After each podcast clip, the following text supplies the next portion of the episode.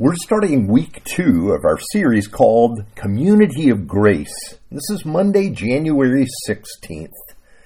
Do you know what the elders of Granada do, or even who the elders are? Now, it's, we, it's true we don't showcase our elders, but it's good to understand why we have elders and how our elders are called to carry out leadership in the body of Christ. Here's our brief text for today Titus chapter 1, verse 5. The reason I left you in Crete was that you might put in order what was left unfinished and appoint elders in every town as I directed you. Now, last week we began our study of the book of Titus. We learned that Titus was Greek and had a little exposure to the way leadership worked among the people of Israel.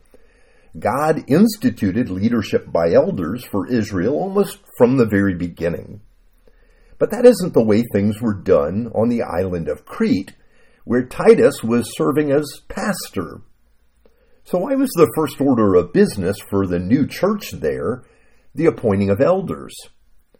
Well, first, the new believers were in need of leadership. They were like sheep without a shepherd. God ordained elder leadership to care for his people. They were not to be bosses and really had no official authority of their own. Instead, they have a calling to be shepherds. That's what the word pastor means. Now, elders were just that. They were to be faithful clan heads known for their character. We'll see that it doesn't matter how rich or poor they are or what family they come from. Elders are servant leaders reflecting the servant heart of Jesus and he's the chief shepherd of the church. Now, along the way, we've gotten leadership confused with status, or that perhaps leaders are to be better men than others.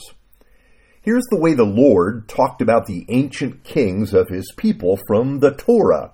This is Deuteronomy 17, verse 18 to 20. When he takes the throne of his kingdom, he's to write for himself on a scroll a copy of this law taken from that of the Levitical priests. It is to be with him, and he is to read it all the days of his life, so that he may learn to revere the Lord his God and follow carefully all the words of this law and these decrees, and not consider himself better than his fellow Israelites, and turn from the law to the right or to the left. Now, what God tells his people is the, the man who would be king must make out a copy of the scriptures and immerse himself in the word all his life. The goal is that he may respect the Lord and be humble before the Lord. He must carefully follow the word of the Lord so that he'll be equipped to lead others to do the same. But did you hear that last statement? He is not to consider himself better than any of his fellow Israelites. You see, God always planned his leaders to be humble servants. This is the sort of person that Paul told Titus needed to be asked to help lead the believers in Crete. Without such leaders, there really is not a church. Now, of course, many have asked why the elders were men and why women were not elders. It's not because men are better than women. Often women are better leaders than men, and men and women have the same dignity before God. But they don't always have the same calling.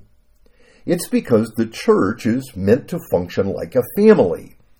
God set apart the husband and father to provide special service and love for his wife and the whole family. It's not a privilege, it's a responsibility. And, if that isn't service, if he's not serving his wife, then he's not fulfilling his calling. It's like Jesus does with the church. He is to lay down his life for his people. And this is Paul's description of the calling of a husband to serve his wife, to live sacrificially for her. His position is not a superior one. Again, it is service from top to bottom. When men forget this, they've lost sight of Jesus. So in Israel, the elders were fathers, and often they were addressed as spiritual fathers. These were to be men who had served their own families well, extending care to those that need it. I remember years ago meeting a medical doctor who had an extraordinary care for his patients. He believed his calling was really just that given to him by God to extend mercy and kindness to everyone who came to him. He was also an excellent clinician as well. Each day before he met with the first of his patients, he prayed for each of them by name and for their healing and restoration. Now, of course, they had no idea that he was doing this and how much he actually cared for them. Think of what happen can happen when leadership falls into the hands of men like this. Men that love the church and see themselves as servants of Christ. These are the elders that Titus was to appoint to lead the fledgling church in Crete. We're also always looking for leaders like this. Where do they come from? They come to be this way by following Christ themselves. Let's pray. Father of goodness and grace, we thank you for bringing into our fellowship those to lead us toward fullness in Christ. We pray that you will equip them with an ample supply of your grace, that they might encourage us and care for us. We pray in the name of Jesus. Amen.